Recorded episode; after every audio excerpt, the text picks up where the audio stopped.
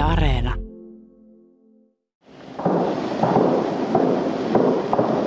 Tuolta suunnasta tulee tällä hetkellä noita laukauksia.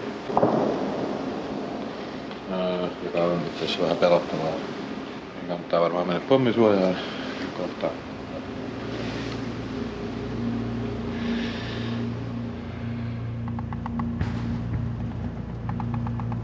Minä olen Luukas Tasewski. Olen suomalais-ukrainalainen ja opiskelen elokuvaohjaajaksi Kiovassa. Tässä Ulkolinjan podcastissa kerron kokemuksistani ja tunnelmistani keskellä Venäjän hyökkäyssotaa Ukrainaan.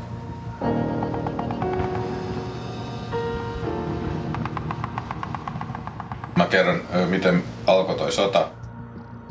Siinä viikko ennen sotaa, niin kun alkoi jo enemmän ja enemmän olen niin kuin, tämmöistä huolestuttavaa tietoa, niin mä, mä aloin huomaan esimerkiksi meidän elokuvaohjausryhmässä, niin tytöt sanoi, että mo- monet tytöt kirjoitti, että älkää puhuko sodasta täällä, että, että ne haluaa pitää edes yhden viestiryhmän, missä ei puhuta sodasta ja että ne on kaikki, kaikki tota, jo rauhoittavilla. Et mä aloin siinä vaiheessa huomaa, että oikeasti pinnan alla kytee. Tosi monet ihmiset jo lähti siinä vaiheessa länte, Länsi-Ukrainaan tai jonnekin muualle Kiovasta. Ja mun kohdalla oikeastaan kävi niin, että viikko, puolitoista viikkoa ennen sotaa, niin mä tutustuin Xeniaan öö, meidän koulun öö, tämmöisissä juhlissa. Me tultiin tähän asuntoon, missä me ollaan nytten ö, sodan ensimmäisenä päivänä.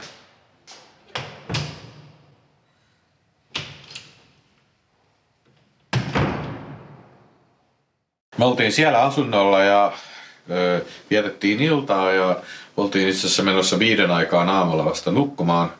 Ja käytiin tupakalla siinä ö, viiden aikoihin parvekkeelta. Mä avasin oven ja just kun mä olin astunut siinä sisään, Xenia oli mun takana, niin kuului jysäys. Mä sanoin Xenialle, että kuuliko ton? Xenia oli silleen, että en, että mitä sä, onko se sekoako sä? Mä sanoin, että en, oli ihan varmasti jysäys. Siis Xenia tuli sinne ja se vähän naureskeli siinä ja sitten kuului toinen jysäys, joka oli paljon isompi. Sitten alkoi autojen noin hälytykset soimaan. Sitten ihmisiä alkoi tulee ulos. Xenia oli siinä vaiheessa, että mua pelottaa. Mä sanoin, että, että mitä ihmettä tää oli. Sitten mä katoin, otin tuon puhelimen käteen ja mä katoin, että Putin oli julistanut muutama tunnin ente- ennen sitä sodanjulistuksen tai tämän hänen niin sanotun sotilasoperaationsa.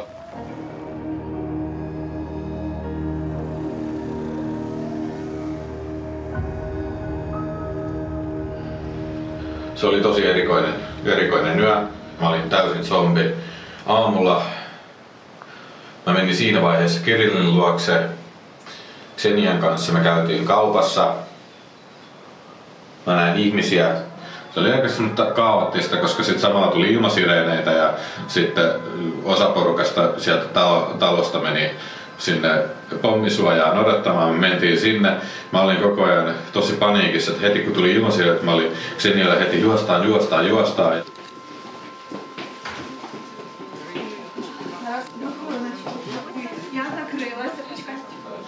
Se oli niinku tosi epätietoista, koska venäläiset tuli niin nopeasti Kiovan porteille. Ja se kaikki mitä mä olin nähnyt, nämä valtavat jonot kauppoihin, ää, automaateille, mikä niinku heti sodan lähtien, tää niinku täysin surrealistinen kuva, minkä mä näin Kiovassa. Mä tulin tänne, mä purskahdin itkuun ja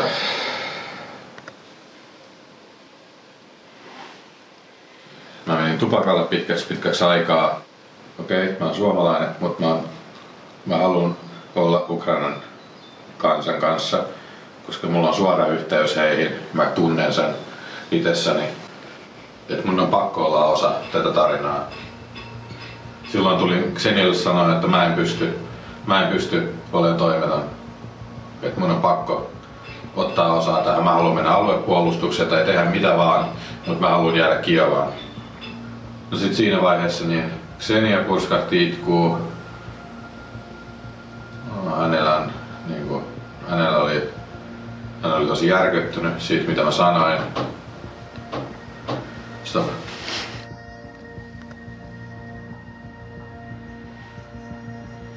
Xenian kanssa oli aika vaikea keskustelu tossa, että kun hän on Odessasta ja hänen vanhemmat asuu Odessassa, hän sanoi mulle, että että hän ei halua niin kuin, kuolla Kiovassa, että hän haluaa mieluummin kuolla sitten tarpeen vaatiessa perheensä luona.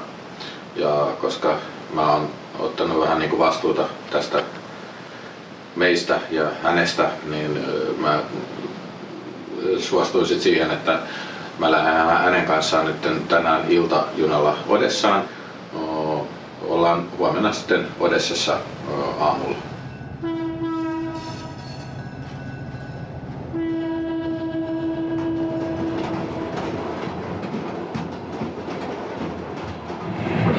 Mä yritän olla takaisin Kiovaan. Mä haluaisin tarttua aseisiin. Mutta kykenenkö mä siihen? Mä en pitänyt asetta juurikaan käsissä elämässäni. En ole käynyt armeijaa. Tota, onko musta siihen? Ja onko mä niinku valmis kuolemaan?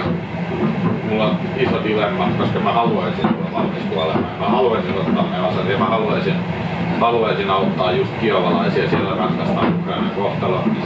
Mä tuun Odessaan, niin me nukutaan, koska me, me ollaan nukuttu kunnolla, kunnolla niin kuin moneen moneen yöhön. Ja sitten me aletaan miettiä asioita, että kaikki on niin kuin auki, auki siltä osin. Tämä juna pysähtelee todella, todella usein. Junan työntekijät katselee ulos, ulos. Varmaan niin kuin tarkistaa, että, että, tota, että on turvallista jatkaa. Odessaan vyöryy myös nyt venäläisiä joukkoja, ne on aika lähellä sitä jo. Että en tiedä millaiseen paikkaan on huonoja tulossa, että, että onko niin sanotusti ojasta allikkoa, vaikka muun tapauksessa tässä mä en ole yrittänytkään kyllä mennä niin helpompaan paikkaan. Että, tota, mutta huomenna Odessassa viides päivä sotaa takana.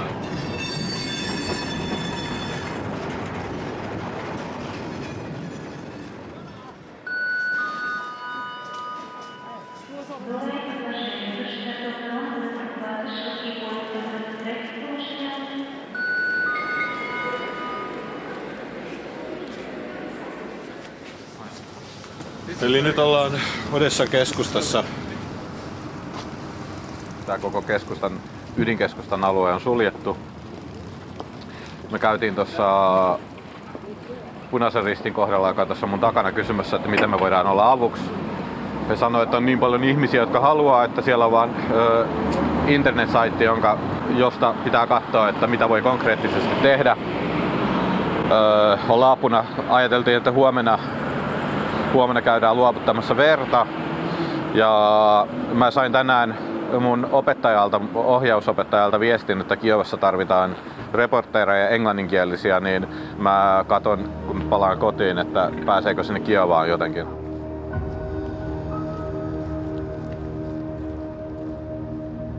Vähän semmoinen kutina, että, että täällä on mennyt tämä valmistelu tosi pieleen. Toisin kuin Harkovassa esimerkiksi, missä missä tota, kaikki näyttää olevan sotilaallisesti tosi ok. Öö, pelottaa tämä tilanne, kun tietää, että osassa Odessassa on, Odessa on jo venäläissotilaita. Sotilaat täällä joko vanhoja tai tosi nuoria. Eli en, en tiedä mikä, mikä on oikea tilanne, mutta ei näytä kovin hyvältä. Palataan nyt Xenian kanssa kotiin takaisin ja mietitään siellä mitä tehdään.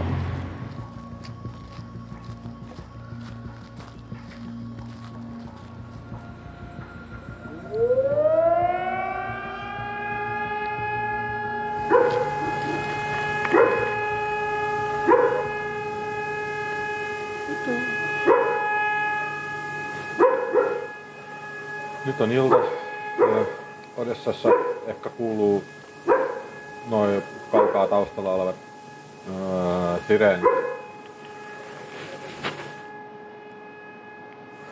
Ja mä oikeastaan halusin jo tänään lähteä tuolla kahdeksan junalla, mutta päätettiin viime hetkessä, että mä lähden huomisella junalla Oli aika vaikea keskustella asiasta Senien kanssa tavallaan eroamisjutusta, mutta nyt on tavallaan se tilanne, kun on pakko, pakko tehdä jotain.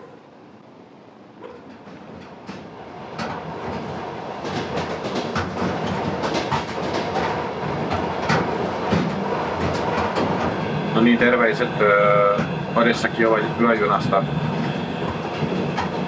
Mä oon tässä junassa kolmen muun lisäksi ainoa, joka menee Kiovaan asti. Suurin osa matkustajista muutenkin lähes tyhjässä junassa pysähtyy Vinnitsassa kolmen aikaan yöllä. Koko juna on ihan täysin pimeä. Aika pelokas tunnelma elämäni pahimpia päätöksiä oikeastaan jättää Xenia perheensä luokse Odessaan ja lähtee Kiovaan varsinkin mä tiedän, että siellä on seuraavan kahden päivän aikana aivan varmasti alkamassa totaalinen kaupunkisota. Venäjä yrittää tuhota koko Kiovan maan tasalle.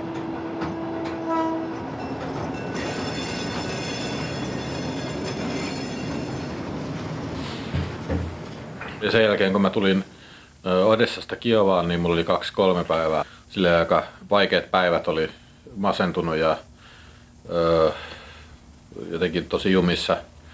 Enkä oikein saanut mitään aikaiseksi kattelemaan koko ajan uutisia aamusta yöhön ja oikeastaan yölläkäs saanut unta. Kaukaa kuuluvaa jotain pamauksia koko ajan. Kirill meni sitten loppujen lopuksi sit sinne alueelliseen puolustukseen ja jotenkin tuntui, että, että, että hän on nyt niin kuin enemmän ukrainalainen kuin mä. Että et enköhän mä nyt mitään mitään niin kuin auttaakseni Ukrainaa, että onko mä nyt vaan pelkuri, kun mä en itse mene armeijaan. Ja jotenkin se oli tosi painostavaa.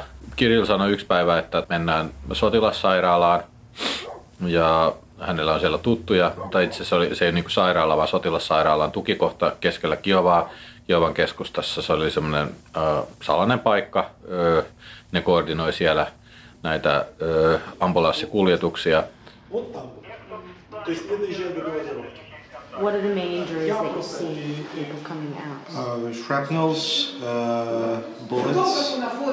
Uh, those are the most common injuries, but there's still some people with broken broken uh, limbs. Uh, Kun me tultiin sinne, niin mä sain haastateltua näitä ambulanssikuskeja, jotka oli just tullut sieltä rintamalta. Ne ei ollut päässyt hakemaan haavoittunutta ja ne sanoi mulle, että, että se melkein, melkein kaikki heidän kuljetuksensa keskeytyy ennen kuin ne edes pääsee paikalle. Että niitä oli alettu pommittaa just sitä tietä, missä ne oli ollut ja ne oli joutunut hirveän nopeasti kääntymään ja lähtemään 1100 taakse, äh, takaisin Kiovaa. Muutenkin vaikutuksen nämä ihmiset, jotka uhraa joka päivänsä henkensä äh, tämän sodan takia.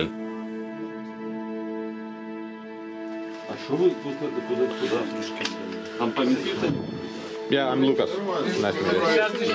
Where are you, are you staying in the city or are you staying? Uh, well, yeah, I'm staying in the city. Where are you guys staying? Are you in a hotel? Mä tutustuin siellä myös tämmöiseen amerikkalaiseen toimittajaan. Sen tuli ilmahälytys jossain vaiheessa. Me mentiin kaikki pommisuojaan ja mä ö, sain juteltua hänen kanssaan. Ja hän ehdotti mulle, että hänellä on jotain kontakteja, että mä voisin auttaa häntä olemalla tulkkina ja mä pääsin itse sitten kuvailemaan paikkoja. Ja mentiin sitten seuraavana päivänä, eli ö, toissapäivänä, niin kuvaamaan esimerkiksi tämmöisiä mummoja vanhaintaloon, jotka kertoi siitä, miten ne on tehnyt Molotovin koktaileja ja valmistautuu itse kukin kontollansa vastaanottamaan venäläiset, jos ne tänne Kiovaan asti uskaltautuu. Eli tämä on ihmisten evakuointipiste Kiovan lähistöllä. Vapaaehtoiset auttamassa.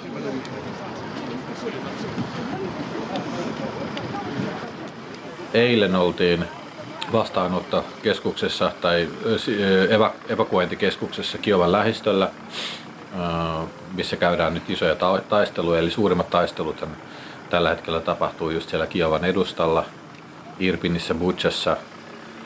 Ja se oli kyllä rankka kokemus nähdä, kun niin kuin sinne evakkopisteeseen tuli satoja perheitä öö, suurimmaksi naisia ja lapsia.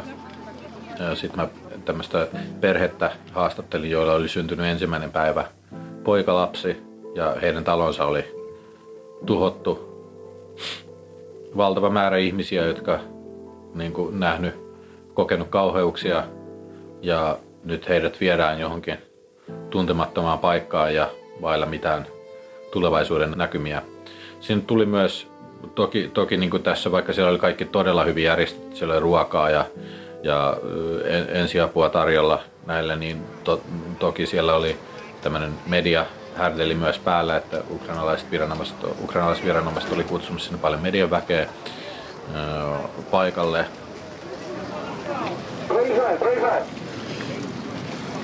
Eli tuolla menee Ukrainan puolustusministeri. Знімати можна?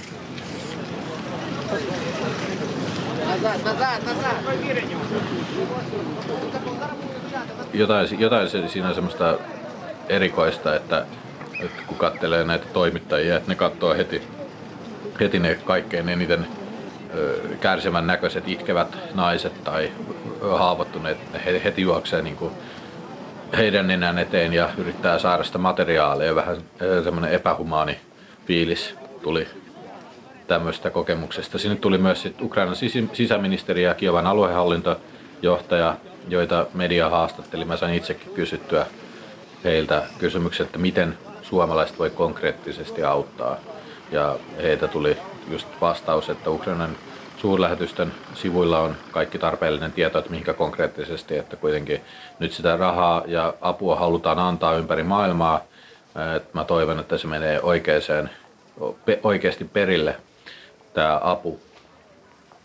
Mä olen haastatellut täällä muun muassa entistä kenraalia, Ukrainan kenraalia, joka puolustaa tällä hetkellä Zuljani lentokenttää, joka on tässä oikeastaan keskellä Kiovaa.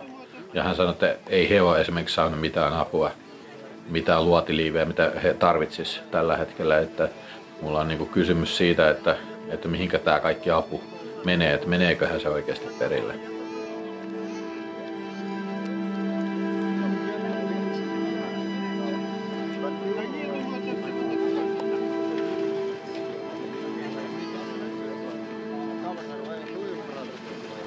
Tänään 24. päivä huhtikuuta, tasan kaksi kuukautta sodan alusta.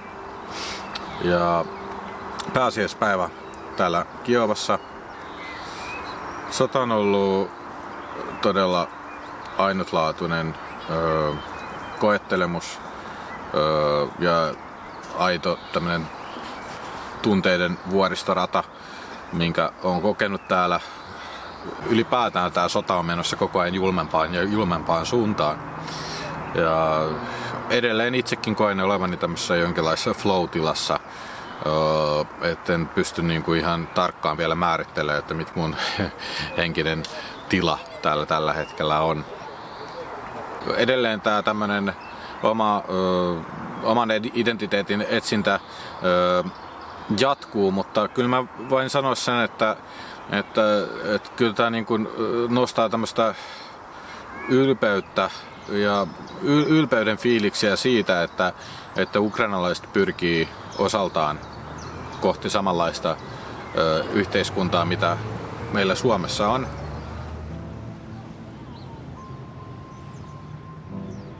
Kaikki täällä sanoo, että ne uskoo voittoon. Ja tietenkin näin vähän niin kuin sivusta katsojana tuntuu jotenkin niin kuin hullulta ja utopistiseltakin, kun tietää, miten ylivoimainen Venäjä on siitäkin huolimatta, että, että ne on selkeästi nyt niin kuin toheloinut heidän omia ö, hyökkäyksiään. Ö, tämmöinen usko omaan ö, oikeuteen olla vapaa ja, ja siihen, ö, siihen, että he taistelee oikeiden asioiden puolesta omien, omien perheidensä, oman maan. Ja just niin kuin ehkä tärkeintä se, että he ei niin kuin halua alistua diktatuurille. He koko ajan sanoo mulle, että, että, että me ei koskaan suostuta siihen, että meille sanotaan, miten me, meidän pitää elää. Niin tämä on tehnyt muun valtavan vaikutuksen, tämmöinen puhdas, puhdas usko oikeisiin asioihin, vaikka Eurooppa ja jenkit, amerikkalaiset ei ole auttanut siinä määrin, missä no, heidän pitäisi auttaa. Ukraina oikeasti sotii tällä hetkellä länsimaisten arvojen, arvojen puolesta just semmoisella puhtaimmalla idealistisella tasolla. Ja se on ollut kyllä todella, todella vaikuttavaa.